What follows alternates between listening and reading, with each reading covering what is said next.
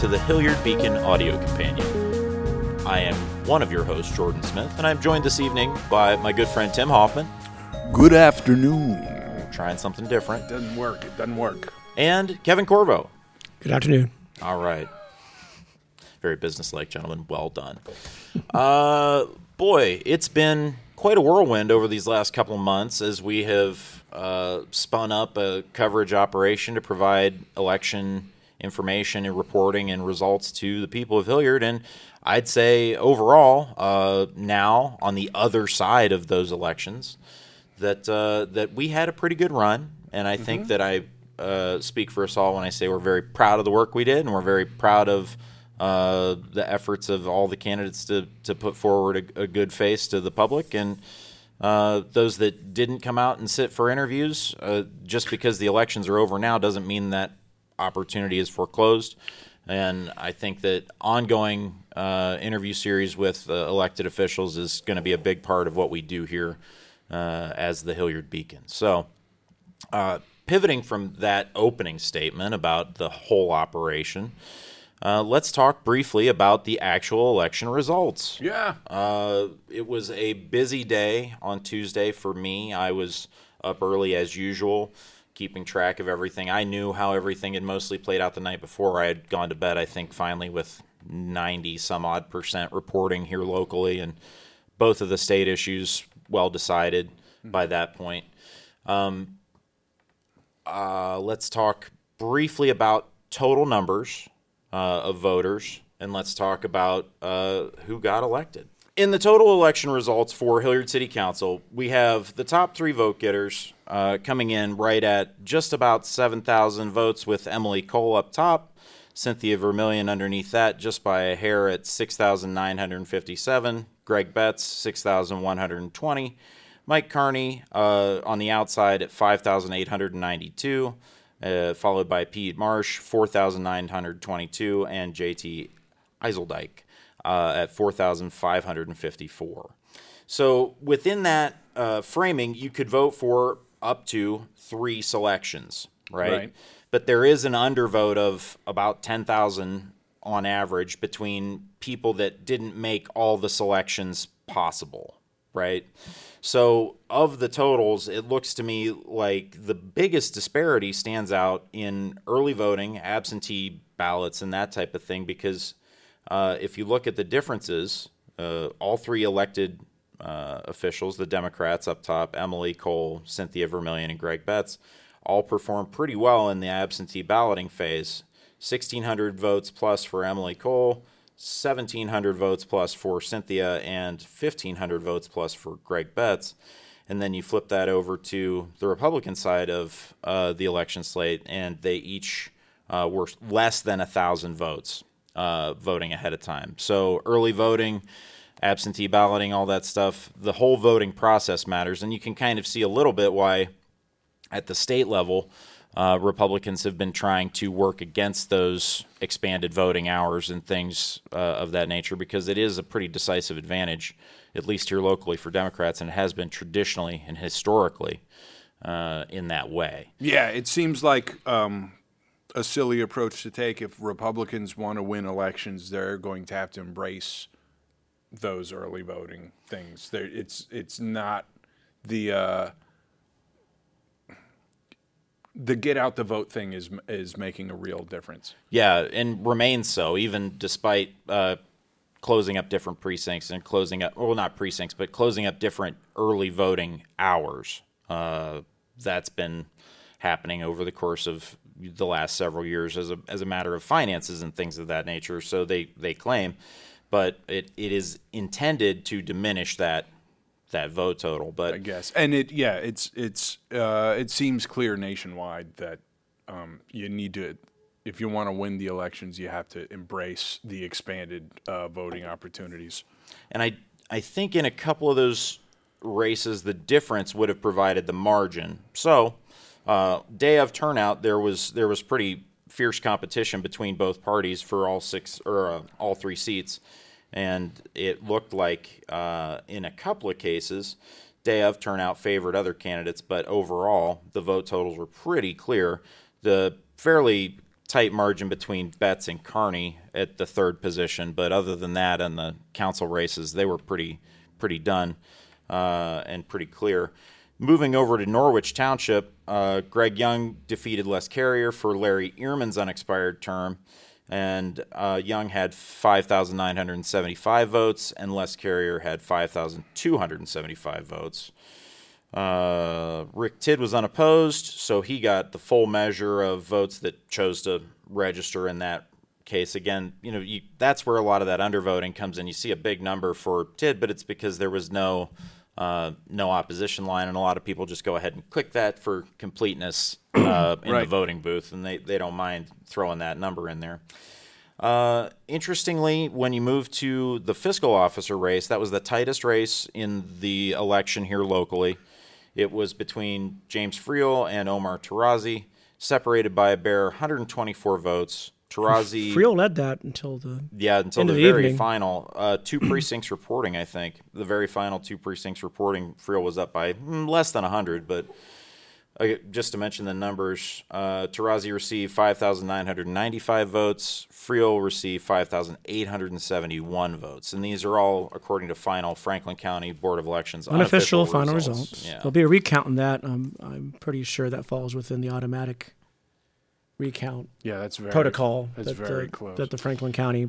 I had does. it from some people that I know that uh, there is some still mail-in balloting to actually be counted. Provisional Yeah, ballots all- are all and in? stuff like that. Okay. So that all needs to be tabulated as well. Um, in the Hilliard uh, City Schools board race, uh, Brian Perry was the top vote getter. He pulled in 16,350 votes. Again, that's taking in votes throughout the whole school district. Much larger than the city limit. Bigger number Right. of voters eligible. Kelly Arnold uh, achieved the second seat with 14,768 votes. Kate Lemaster, 12,319 on the outside. And uh, Nadia Long, the incumbent, actually, low vote getter, 9,200 votes, according to final unofficial results. And then in Brown Township, uh, incumbent uh, trustee Pam Sayer defeated Michael Helderman by a total of 879 votes to 630, and writing candidate Michelle Stayrook received 89 votes.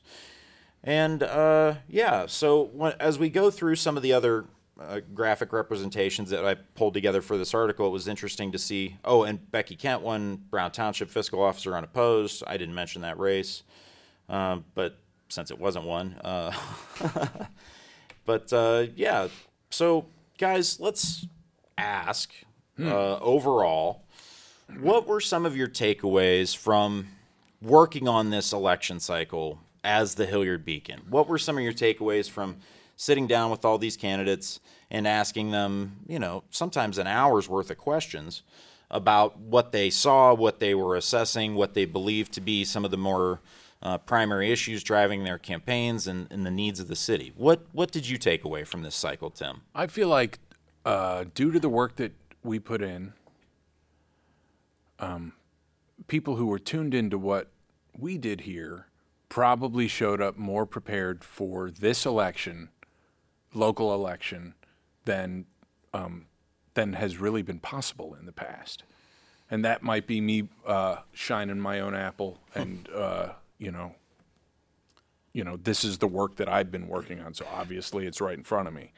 Um, but I feel like uh, the work that we've been doing is of a different focus and scope than what has been available to folks I agree. before. And I feel The podcast is much more information than's been presented or made available to voters locally. right. I believe. And so I, I am grateful that we have you here, Kevin, to work with us um, with your uh, lengthy tenure as a local journalist. You know, it's been sort of up to you for uh, preceding elections to get this kind of information to people and the format of the local newspaper did not have room for the kind of coverage that we've been able to do.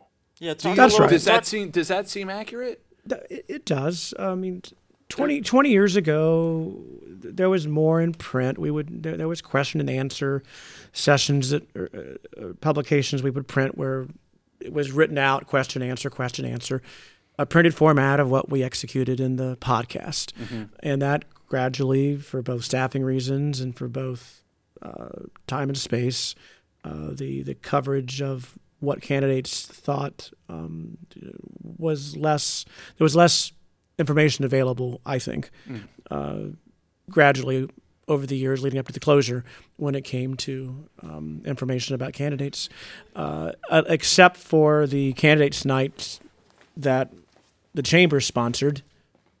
Uh, there was relatively uh, that was the only thing that resembled the information we do in a podcast would have been the, the Q and A's that, that were done once by the chamber, and there, there were probably some other candidates one off candidate candidate nights that were held. Uh, but I think our podcast was probably the first opportunity I can think of where every candidate across all the elections um, had an opportunity to come in here and uh, speak in a pretty, uh, in whatever setting, in whatever time we allowed them. I think any one candidate spoke more, I think, than any other venue Sure. opportunity. it was an expand an expanded way of looking at things for sure relative to what was able to be executed in this week and able to be pulled together uh, in those in those formats and we've talked about this a little bit kevin you have some conversations with an old friend of yours talking about the the future and path and history of journalism and I don't want to say that obviously what we've done is not on par with New York Times reporting or the ability to fact check or the ability to, you know, run people out for long weeks long assignments or things like that. But what it what it is is a depth of coverage and an, an allowance of focus and time and persistence over time that we made it our mission here for those weeks and near months to really provide that.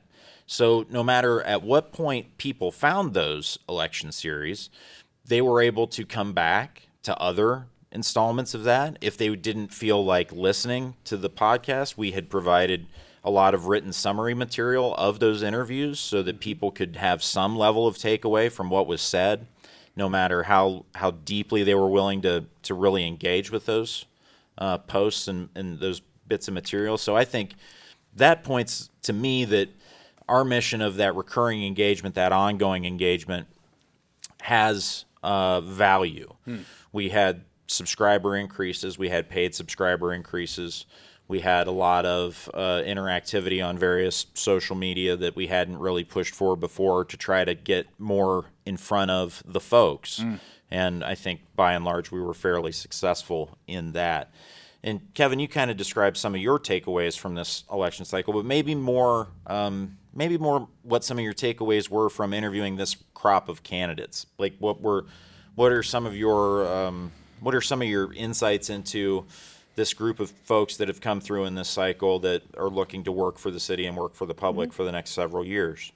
Well, the comprehensive plan was something that was clear that there were two positions to be had on that, and uh, the results of the election kind of bared out where at least those who voted were aligned. Um, so Right. three Democrats elected one, two, three. Uh, I might, I don't know if the Board of Elections has how far back their records go, but in January there'll be four Democrat candidates. I'm sorry, four Democrat members of Hilliard City Council. Mm-hmm. That'll be a majority. That has not happened since at least before 1970. Okay.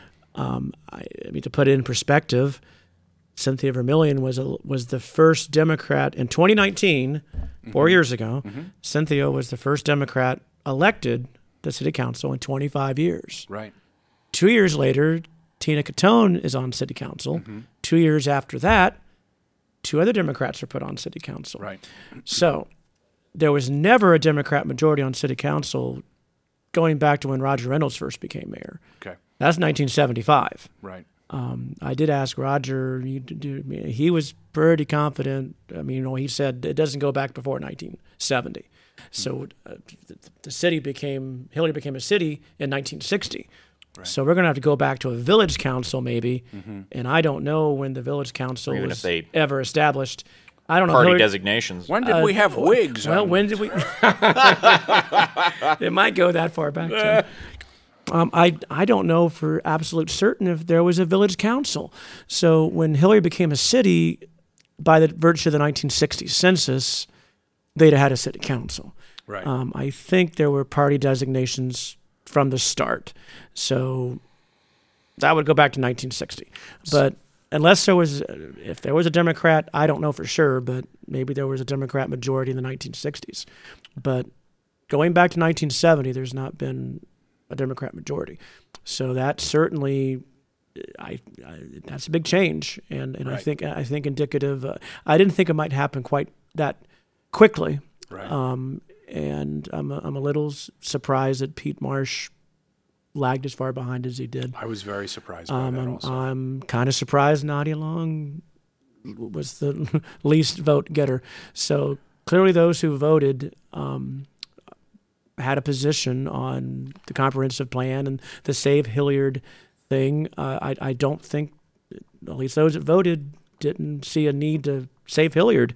It would seem. I Well- mean, Les wasn't successful in the what we haven't Norwich me- Township race. Right. What we haven't mentioned yet, which I think was a very major uh, factor in this election, were issues one and two.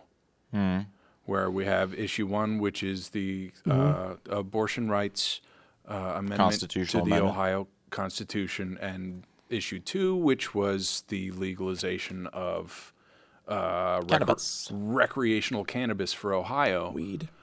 The weed, whatever. I didn't read the article what Afroman weighed in on the Ohio law. I can guess. I d- didn't read yet what he said. I just got the push on my phone. Afroman weighs in on. So um, these issues seem to me to be driving people uh, passionately to the polls who are more inclined to pull the lever for Democrats across the board than they would be Republicans. And I think that was probably. Off your election as well. Yeah, off your election. I think if it was a presidential, you know, it'll be interesting to see a year from now.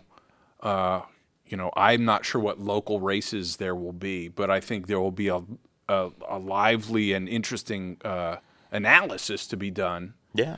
when we've got uh, uh, some people who are more, uh, you know, driven by presidential candidates to go to the polls. With the national politics playing more strongly in the background at the presidential level, you're saying it might be a different character or, or cycle. Right, because I think if you have a situation, and I, I and I don't, and I do not want to dwell on national politics here, Sure, no, of course. um, because it's gross.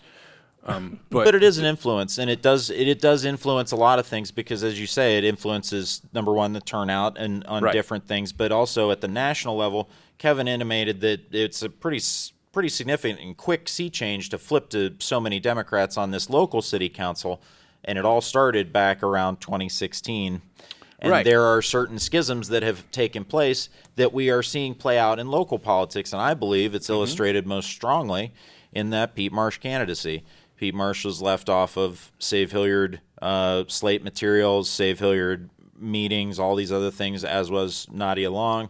As traditional Republican candidates, you don't really see that kind of thin slicing at the local level. yeah, And what happens is they still draw Republican votes, but they don't draw the same volume. And then people wonder why those Republicans aren't featured on the materials, and it leads to a lot of uh, second guessing. It leads to a not unified front.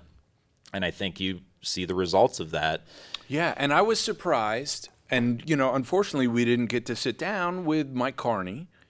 Um, but to see him as the top vote getter, even over Pete Marsh, who has a you know a good record and a, and A real track record. and a sterling reputation, um, you know, bipartisanly. Uh, so it's like, all right, where does uh, it's interesting to see, especially with you know there were there's recent controversy around Mike Carney. Uh, Yeah, it's stirred up on Facebook and then also obviously in uh, real life. But a lot of people have commented and uh, mentioned in the dispatch that they weren't trying to take the view that it was an employment issue. Um, and I think that beyond And not speaking- descending into the social media of it, and not speaking into that is like, all right, to what to what can we attribute his you know being at top of the Republican slate? oh, I have it. I do Was a million it- percent. You know, I know that he's very active in his church, and I wonder if that, you know, that can be a motivator for uh, election turnout. well, I think that's a big deal. I think he's His act- signs were good looking. It's in the schools. And if you look here, I have the Franklin County Board of Elections city map pulled Mm-hmm. up, and right here is Cemetery Road running across the Okay. city, the center of the city. Yes, here's the Dublin Road corridor where the SPOC situation Okay. has taken place. So, for city council, Mike Carney was the closest with Les Carrier's objectives as far as neighborly, reasonable, sociable, all those kind of things as far as development goals are concerned. And that ran very strongly, as you know, right along Norwich Street and along Cemetery Road because of the big Save Hilliard sign, et cetera, et cetera, et cetera. And then over on Dublin Road in the uh, Scioto Property Owners Collective kind of enclave, he pulled down wins there too because he had a lot of signage and he had a lot of voters there that were unified on that message. Um, I I don't know where they were for Eiseldike or for um, you know Kate Lemaster and, and those kind of considerations because this is not what's shown here on this particular heat map. Right. But you can see that Hilliard is a lot bigger than those areas. Right. And while running strong in those areas is is key, I think it points to uh, one of the fundamental and more direct weaknesses of the whole Save Hilliard campaign is that it was too tightly focused on Old Hilliard. Uh, the whole thing is too tightly focused on Old Hilliard. I found that that was kind of a recurring theme in people talking about it because that's where the spending has been in the preceding eras of city government. They've been shaping that up, buying property, transforming the public spaces, and doing all those things. But running hot in those smaller areas, Old Hilliard is less than 1% of the overall landmass of the city. Uh, you know, it, it it's not enough. Right. It's not enough. Maybe didn't speak to a broad enough set of concerns, or maybe spoke to too narrow a set of concerns from the larger populace. And I think that's reflected in uh, Cynthia and Emily turning out large vote totals in all the surrounding precincts and pulling all those down. So I I, I don't know uh, beyond those takeaways into how it actually played out. Um, is- does anybody else have anything maybe about uh, the any particular interviews in the township sector or, or anything like that? Or you want to talk some more about city stuff? I actually want to uh, compare this election, which obviously we've all been heavily involved with, with the last election that you and I were very heavily involved with, which was 2019 when you were running. And I- Same kind of circumstances. well, off year. Well, that's the last time I was looking at the total number of votes cast for city council members, and it seems to me like they were not in the multiple thousands. I think I think it was. Was it? I, just- I- I could have a faulty memory, But but say, I think I had seven thousand votes. so you were in seven, and I know you were like 200 away from having a seat. Right, and that's the same kind of dynamic that you see between that Carney Betts position, Right. And it's just merely um, volume turnout in, in certain in certain areas, and So Emily had the most votes. She had what? How many did she pull in? Seven. Okay, seven thousand. All right. So I was I was uh, a faulty memory. I was thinking that uh, there were not thousands and you know that many thousands of votes cast back before. So anyway, never mind that. I, think largely turnout has been up across the state as people have been kind of in these larger push pull dynamics and arguments that we have seen play out. There's a lot of frustration with the level of gerrymandering that's happened at the state level, making people feel like right down here, local politics is the only place that you can be actionable and be and be functional in a democratic way right now in this state. So uh, I look forward to covering more of these races uh, going forward. I look forward to meeting more of these candidates, and I don't think it's necessarily about being able to put them down on the record and hold anybody accountable, but it is about creating like this expectation that we are not a passive audience of people that are in this city that are just looking for the aftermath Right. we're in this because I perceive that there is a significant absence of citizen resident involvement at stages where it can really matter, where it can really be a, a transformative portion of the overall city picture. Uh, some of the candidates have talked about neighborhood planning groups. I'm very much in favor of that because it takes these wards, makes them real for the people that live in them as a unit of political expression, as a unit of involvement in their local community, and their ability to interact in ways where they can feel a true part of this process at the earliest stages. To have some agency. Yeah, to not in be- anything. to not be called into uh, reactive service when a development is announced, but rather to be preparing ahead of time with your friends and neighbors in community and telling those bulldozers exactly where you want them to go to give you the kind of city you want to live in. Uh, I hope that's a development that comes out of this and, and oncoming uh, election cycles. Yeah, So- I think that's something we're all working working hard to do. turning uh, briefly to Brown Township and Norwich Township, uh, as we need to kind of take our first steps after election into ongoing issues.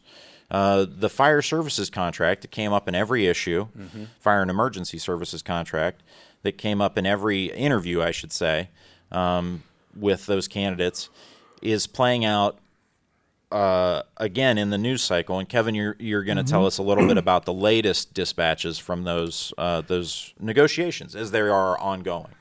Yes, uh, and there's still some more things that uh, I want to find out about this. Uh, Brown Township and Norwich Township aren't quite seeing the same thing, so I am.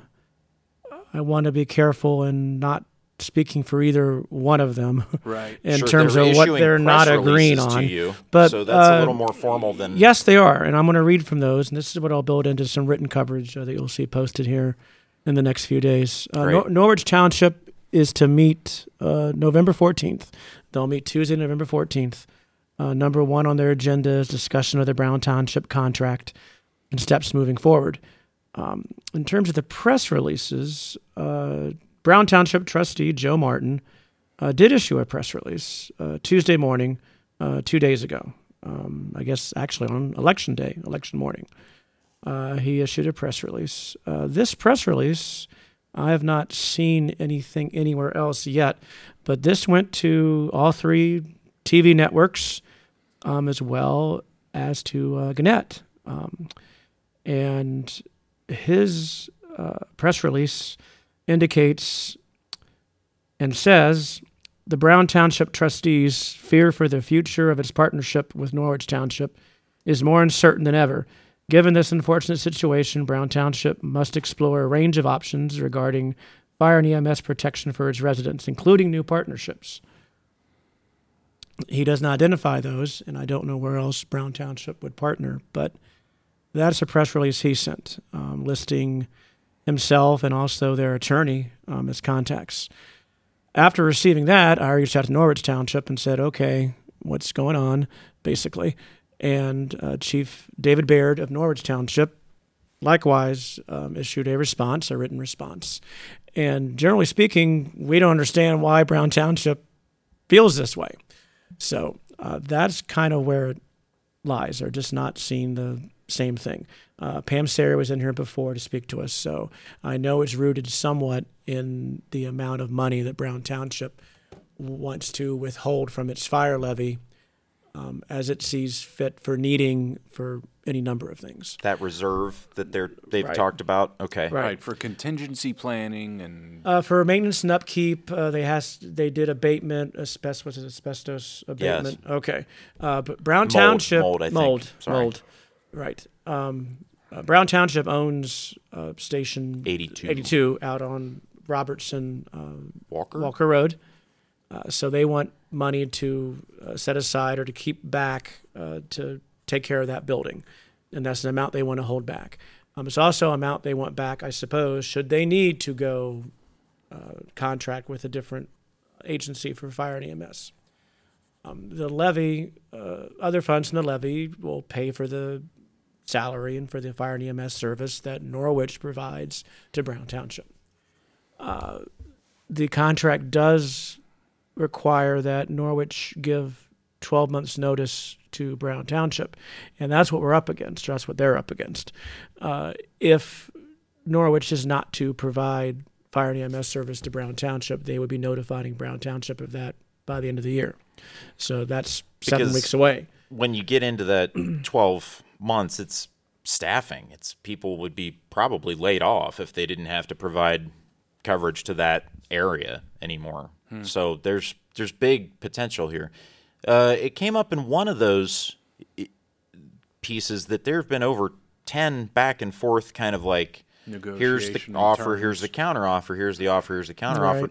I think to me this cries out for uh, you know that collaborative government that everybody mentioned uh, in this process as these townships and as uh, city and schools need to and uh, endeavor to hold hands more closely on a lot of these decision making processes. I think it would benefit uh, everybody involved, the residents especially, for City of Hilliard uh, new newly elected council people to say where where are we on this and how can we help achieve a common operating picture so that we can move forward because in doing some of this uh, pulling together of these articles and posting things up on the Substack, Kevin gives me the piece and I say okay let's look for some of the history on this Right. and I start going back, and there's articles in the dispatch from early 2000s and things of this nature. It's just kind of an ongoing haggling point. Right. So I wonder. kind of uh, what kind of you know we're talking about council's involvement in this. Do they have? I mean, what kind of? I guess well, they don't really. yeah. But what I'm suggesting is that there's there's a collaborative element between the services that Norwich Fire Department provides to the city of Hilliard, Right. and that provides to Norwich Township, which also is very much part of, in a lot of respects, the city of Hilliard. And I think that these kind of negotiations benefit from more level-headed people. Uh, I'm not saying the people that are already involved. I'm just saying more of them uh, to get in on this kind of discussion. Bring it up, talk about what some of this honest sticking points are, and maybe where some of this uh, collaboration can happen. I don't think there's anything that says um, that there can't be certain sharing elements between these local governments and local organizational uh, efforts to create a more um, settled situation, a more Well, a how- more reserved situation. It's been what 25 years that Norwich has provided fire and EMS for Brown Township, something like that. I think Station so. 82 opened in 1999. Okay, so uh, I- I don't feel like anything drastic has changed over the last year or so. Brown might have provided service before that. Mm, their own, like a small. Maybe uh, that could be something we. I'm could sorry, have some Norwich might have trustees in. provided for Brown Township even prior to Station 82 opening. I'd have to. Oh, right. I'd have to. It seems to me like Research maybe that. bringing in a disinterested mediator party. We may be coming. Maybe it comes to that. Maybe that makes it a lot easier. I don't. I don't know. Uh, yeah, and as we talked about with Pam, it's long terms out there, long memories, and and sometimes those things need to be, um, you know, broken up a little bit and, and refreshed, and relationships need to be reappraised, and bringing in a third party or bringing in other. Uh, interested council people that are interested in resident service provision that can't be a bad thing to try to get to a, a more settled situation. Right. Let's do it before someone is literally on fire. Chief Chief Baird responded uh, just to read what his response was. Go ahead, please. This email only went to me, but it well could have been sent elsewhere. Uh, the the press release Joe Martin issued went lots of other places. Well, the three TV networks and and Gannett. Uh, Chief Baird responded uh, Norwich Township was recently surprised by comments from a Brown Township trustee to the press release that negotiations for a new fire and EMS services contract have stopped. That is simply not true. And uh, he summarizes what's happened and uh, concludes Norwich remains, as it always has throughout this process, diligent in attempting to find agreement that makes sense for both communities. Norwich has faithfully provided fire and EMS services to Brown Township's residents for more than a quarter of a century. So that's the time reference. It would seem real close to 25 years. Norwich has made no plans to stop providing these services and is hopeful to continue offering these services to Brown Township for many years to come. The cool thing about firefighters is, you know, they just want to fight fires. Yeah, God bless them. You know, the the the the stake the stake in the Mm. game is uh, just that, and they want to provide service. I think it's about money. I think it's about taking care of people that probably deserve raises. I think it's probably about better facilities. It's it's about money, and uh, that has to be negotiated. It can't be ignored. But uh, hopefully, uh, as we get into this newly elected cycle, people will take these uh, new roles and say, okay, we've settled that issue. Now it's time to settle this issue and uh, tackle it with the aplomb that is necessary. But I think to wrap up this uh, dispatch from the Hilliard Beacon Audio Companion, we will throw to an interview, and I'm going to give Kevin a chance to preview it a little bit here, that uh, he conducted uh, in honor of Veterans Day. And Kevin, if you wanted to give us a little bit of that uh, background info before we toss to that interview, that would be awesome. Thank you, sir. Thank you, Jordan. Uh, the Grand Marshal of the parade in Hilliard uh, Sunday uh, this past weekend it was a VFW and American Legion parade. The Grand Marshal was Ed Siniff. Um, he's a resident of the Ashford of Ashford at Sturbridge, 96 years old, and uh, he was drafted and uh, served in the U.S. Army in the waning months of World War II. Uh, he was uh, worked in Germany uh, just two months after VE Day. And I took the opportunity, or rather, he accepted uh, my offer to interview him. So this podcast will probably drop tomorrow, and it is tied to Veterans Day, in honor of Veterans Day and our America's veterans. Uh, I hope perhaps to interview some other veterans in the future and maybe uh, make that a series. So, um, but uh, he spoke about his uh, time in both the U.S. Army. He served in the Air National Guard uh, after Korea? that for several years. No, not um, not Korea, um, but in the, in the in the Air National Guard. I think he he was out of the service by 1950 or 51. Gotcha. Well, you start there. Uh, you definitely start with the longest tenured in town, and then we'll see. We'll see who else wants to turn up to to share some stories and to share some experiences with Kevin on that front. Uh, and I think that's where we'll leave it for today. Tim, I'm sorry to provide you with a little bit of editing this morning. I, or I mean, on this ish, on episode, I do apologize. I believe I'll I'll be okay. yeah, you're pretty sharp over there. But uh, uh, everyone out there in uh, Hilliard land and associated jurisdictions, we have been the Hilliard Beacon, and uh, we will continue to do that. We would definitely appreciate your support in the form of uh, likes, sharing these articles and podcasts to your friends and neighbors, and if you can, uh, subscribe to us on Substack at the Hilliard Beacon and support us materially in our efforts to uh, continue Kevin's 25 year reporting career here in Hilliard and to pr- continue to bring you uh, some of the best information that we can on local goings on and happenings here uh, in your town as well as ours. So until next time, thank you very much, and we will see you on the flip flop. Amen. Good evening.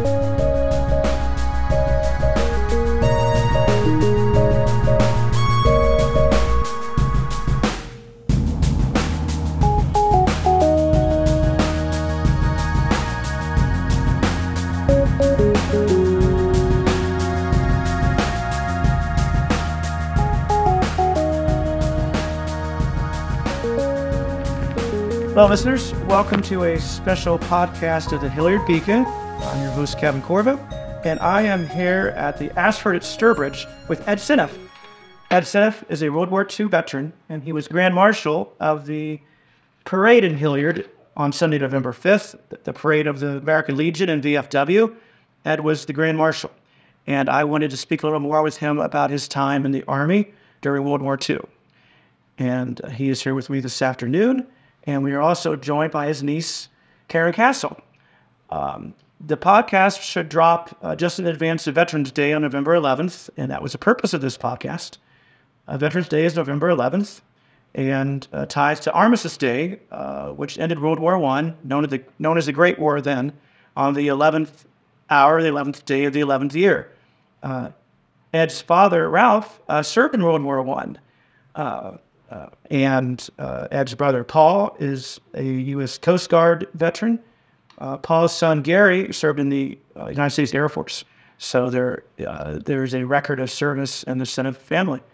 So uh, uh, Ed uh, finished um, basic training at Camp Fannin in Texas, and then uh, began his service in the Army uh, over in Europe. So, with that introduction, um, Ed, uh, tell us a little bit about your experience at Camp Fannin, if you'd like, uh, and then uh, tell us how you got from Camp Fannin and began serving in the Army. Well, I don't know exactly how long I was at Camp Fannin, but that was basic training. And something interesting about that is after I was out of the service, I was having lunch, and the lady sitting beside me, I found out was from where Camp Fannin had been. And she was telling me, you would never know that Camp Fannin was ever there. That's so. Uh, when I left Camp Fannin, that was a delay en route to home for two weeks, and from there I went to New York and boarded the ship. And uh, we we were mid ocean, Christmas Day '45, and we landed at La Havre, France. New Year's Day '46. Okay. And two weeks later, I was in Berlin Okay. and was assigned eventually where I was was at the quartermaster company. It was a laundry company, and I was uh, well. Forget that. Uh, we had a thousand Germans in the laundry company, did all the laundry for all the troops in Berlin. 500 in the dry cleaning plant. And one thing that happened was uh, the dry cleaning plant, they found, I think it was a $50 bill, something of that. Wow. Okay. Little things like that you remember. Mhm. So that's about it on on the laundry laundry company. The another GI gave me a, a 45. And uh, when I came home, I had it in my laundry bag or my uh, duffel bag.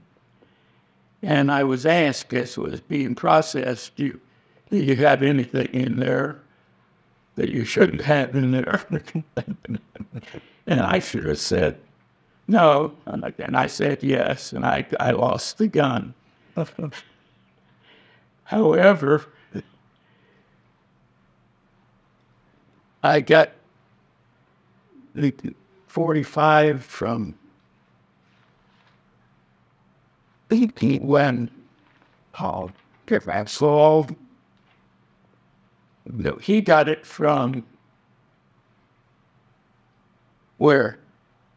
Paul Primrose and Margaret's husband. Yeah, yeah. He, was a- he had a lot of things in the basement there. Right. And Daddy got that gun, and I, I bought it from Paul. So I did end up with a, a 45. And now Paul Siniff has it. I gave it to Paul Siniff. And he, he has that and a sword that I gave him. He has them mounted in a case that you can, uh, with glass you can see in.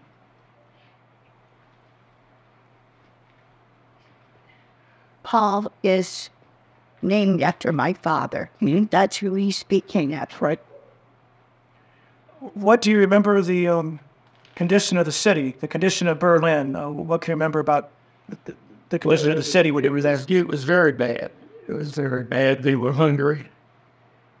Um, ladies were picking up bricks out of the street mm-hmm. and stacking them up at the curb. And uh, well, that's it. The fact that they were not well fed, they didn't have much food to eat. It's, it was very difficult for the German people at that time Your rank was tech sergeant in the in the army, right? I was a tech sergeant. Yes.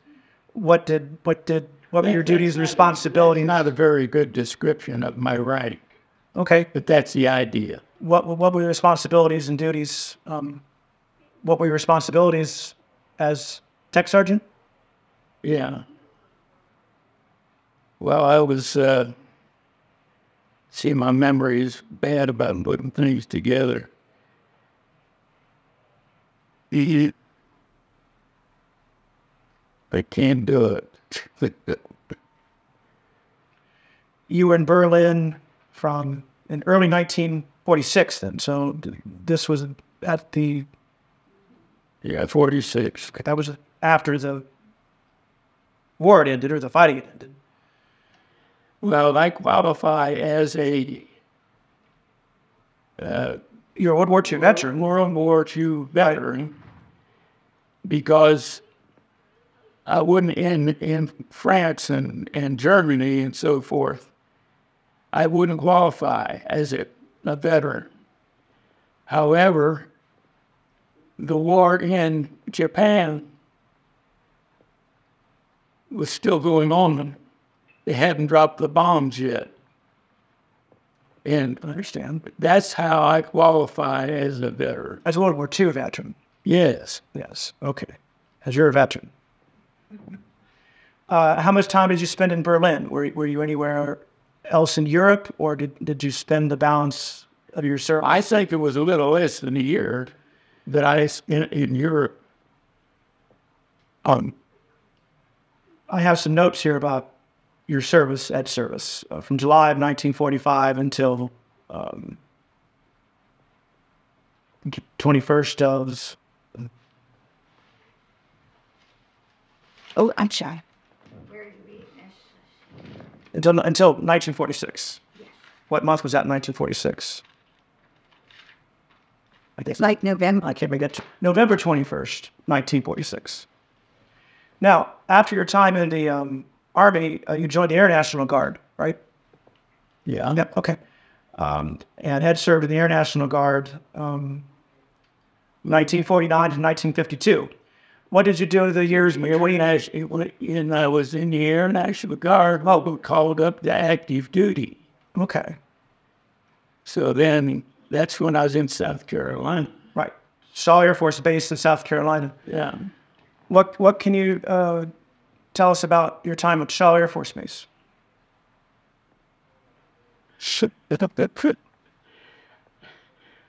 I can't tell you that thing about I understand. being there. When you were asked about uh, being uh, Grand Marshal, um, who, um, uh, how had that come about? To be Grand Marshal at the parade here this year. Yeah. What What do you want? Uh, did, did, uh, did, did, did, did someone from the city call and ask you or the American Legion?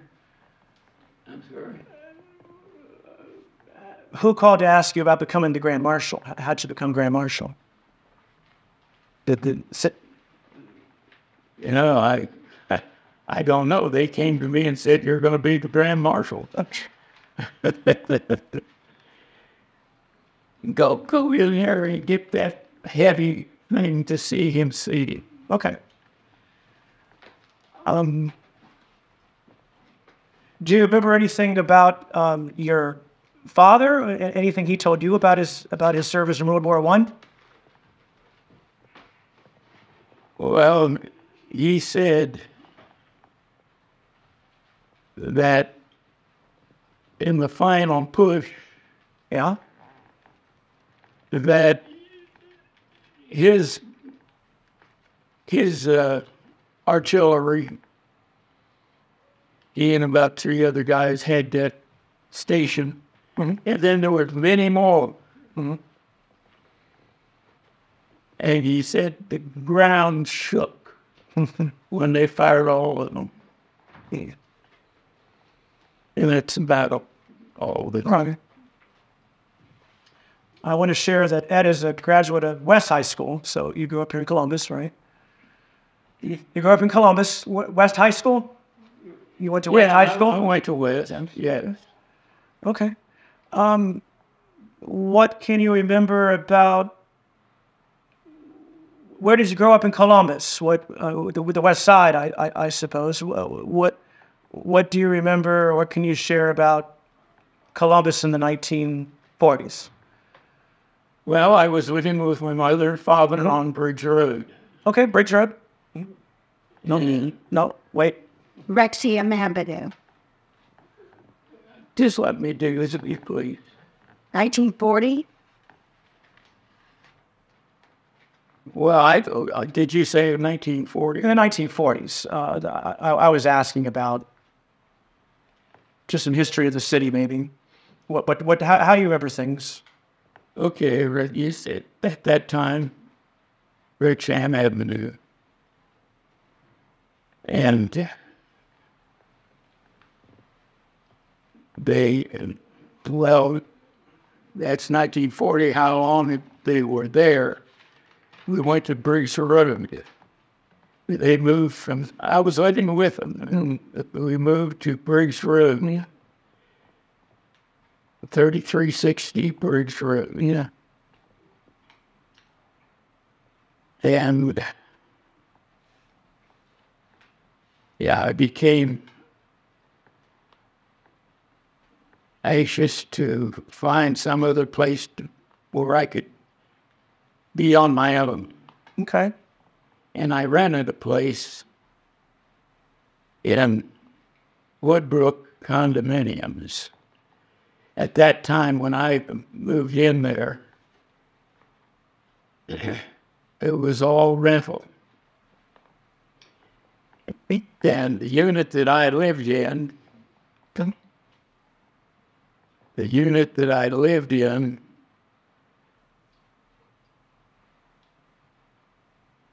uh, I can't remember the, the number of it, but anyway, there came a time when they decided they were going to sell all these rentals.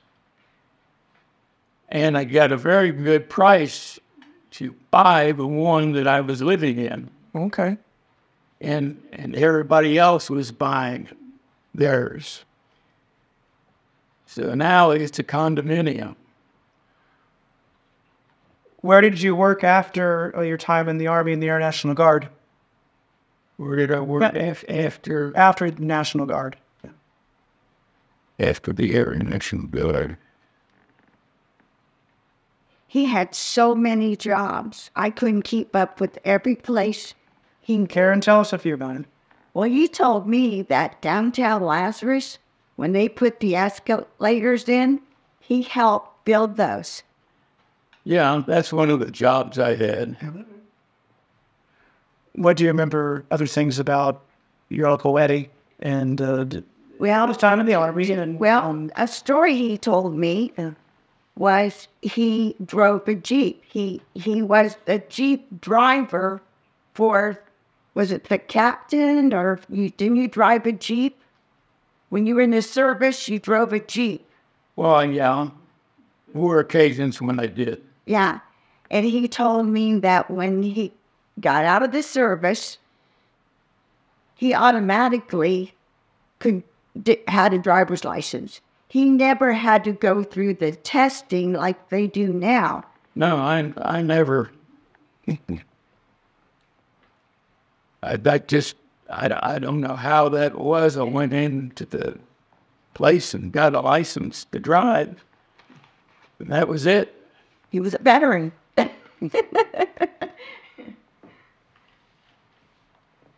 Let's see what else. Um, like I said, he worked so many different places.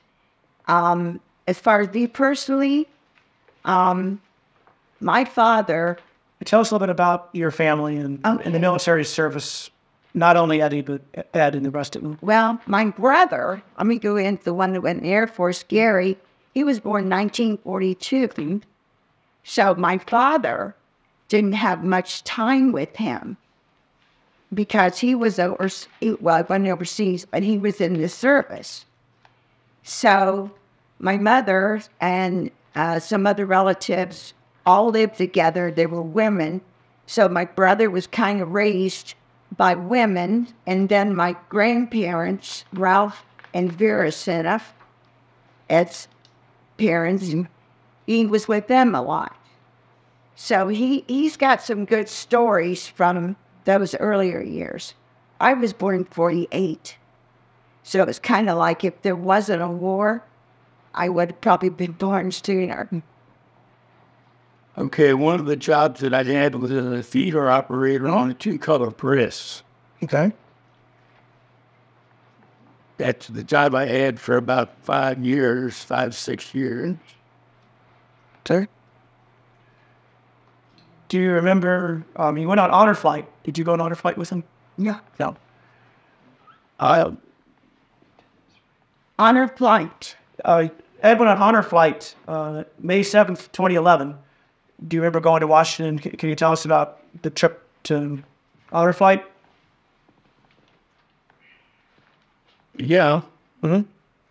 that's it right there. Okay. That's that's the one. This is different. Okay. It's taken in Washington, D.C. already, that, that picture. I want to share with listeners Ed is 96 years old, and I don't think there's many World War II veterans um, that remain today. And that's why it was important to me to um, ask to interview you and have you share a little bit about um, your experience in Germany and in World War II. Um, so, You have the information about my American Legion. Seventy-seven years. no, just tell us. 77 years in the American Legion Post. Whatever what post is that? 532. You- It was the 532. And Gary said that you are the oldest member Yeah, as of right now. 77 years. Yeah. And he's the oldest member. Was that an honor?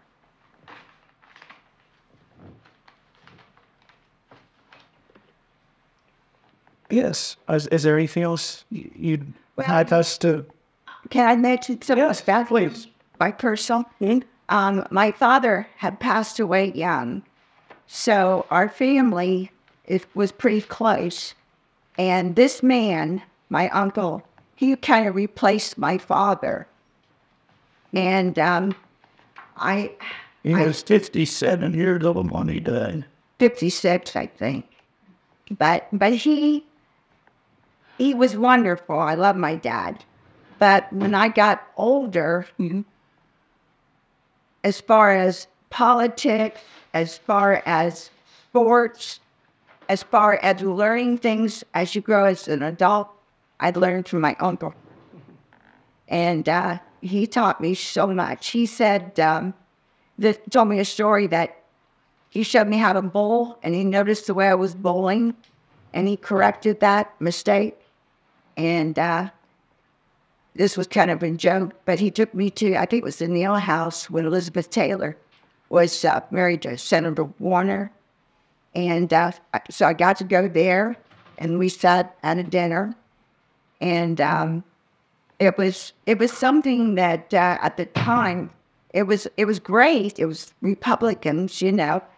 But as I look back now, it was quite an honor for me to be at that dinner table. So I have a lot of good memories of him as if he was raised me himself. Okay. He's got something to show you. depending on the month that Ed was born, I think he was 18 years old when he was drafted in 1945, right? He was born in 1927. Okay, then indeed. I've been handed uh, Ed is a member of the Don Gentile Unit 532 of the American Legion Auxiliary, uh, Kareem Warrior. Ed, is there anything else that uh, you'd like to uh, share? Have to have to tell us? I just that's that's why I'm here to to, to share Well, I to share your story with anybody who uh, listens to this podcast. They got that employment all written down somewhere, right down on the word. Oh, I have it. Um, Um, I, I- I can write the dates in with the with with the story that goes with it. In the U.S. Army from know. July 1945 to November of 1946. Uh, the U.S. Air Force, uh, November 1951 to December 1952, and the Air National Guard, um, as well through December 1952. Thank you for uh, taking the time to talk to me, Karen. Ed, anything else that we well, I wish I could did better. Oh, we did perfectly fine here. Uh, and I want to thank you. Uh, my father served in the U.S. Navy um, uh, during Vietnam. Uh, I don't know. I don't know many much of his storyline. He he uh, died in 1980 when I was uh, 10 years old, so I don't know a lot. And uh, and he didn't talk about it much. My mom tells me um, as well. Um, I have a uh, first cousin that served in the U.S. Marines. Uh, my uncle on my mom's side served in the Air Force. So there's some relatives in my family that, that served. Another cousin was in the Navy, and I can think that covers everything. So many stories there. Too. Uh, there are. Uh, and through my career in journalism, uh, which uh, was at Northwest News and Hilliard This Week um, for almost 30 years, uh, I always did take an effort to write stories about Armistice Day, Veterans Day, Memorial Day, and those sorts of things. Uh, so and that's why um, I asked Ed to, um, to talk a little bit about um, his time in the Army.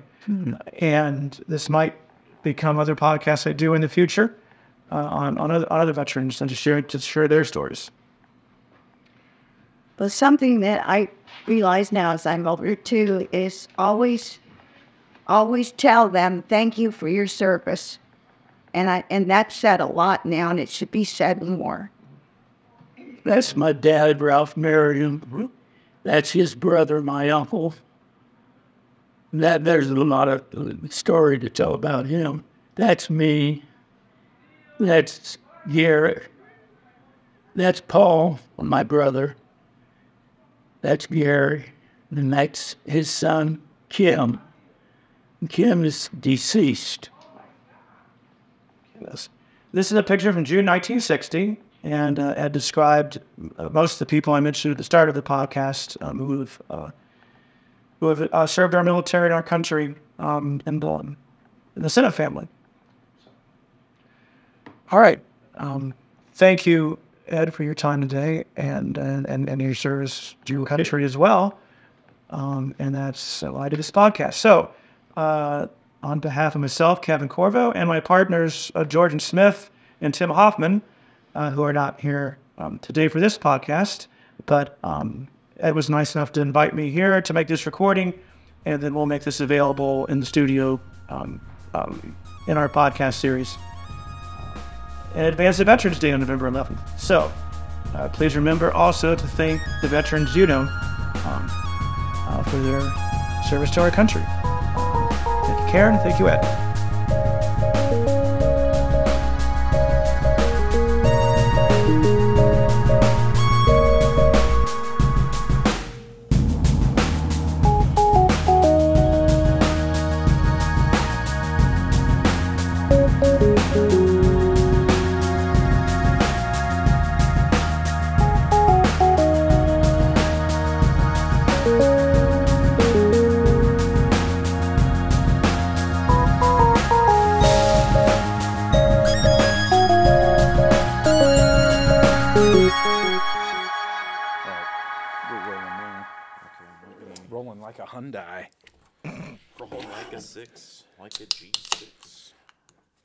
I tell you guys one time? It was after Comfest. It was the one time I went to Comfest, and I, you know, I got my fill. This is over 20 years ago. We went afterward uh, to see Tony Monaco was playing at the 501 Jazz Bar, and so we went and we're hanging out, and some drunk guy, maybe in his 50s or 60s, was like, "Oh, I can sing to this," and like somehow managed to get a hold of the microphone while Tony Monaco and the guys were playing a blues. And the first thing he's out of his mouth when he started singing was, I'm rolling like a Hyundai. And eventually he got around to something Casey and I still say to each other. And he sang this in the most soulful way imaginable. It was like, if you are not willing to do anything, you have nothing. And so that was that drunk guy. You must act. You must never. Uh, you must never forget. I mean, like, I mean, there's something to it, but seriously, get out of here, man. Yeah, What man. I'm trying to have a nice time with my wife. Jesus. Uh, oh. I'm gonna mail you guys this file that shows the vote distribution. Oh, great. Tim Hoffman.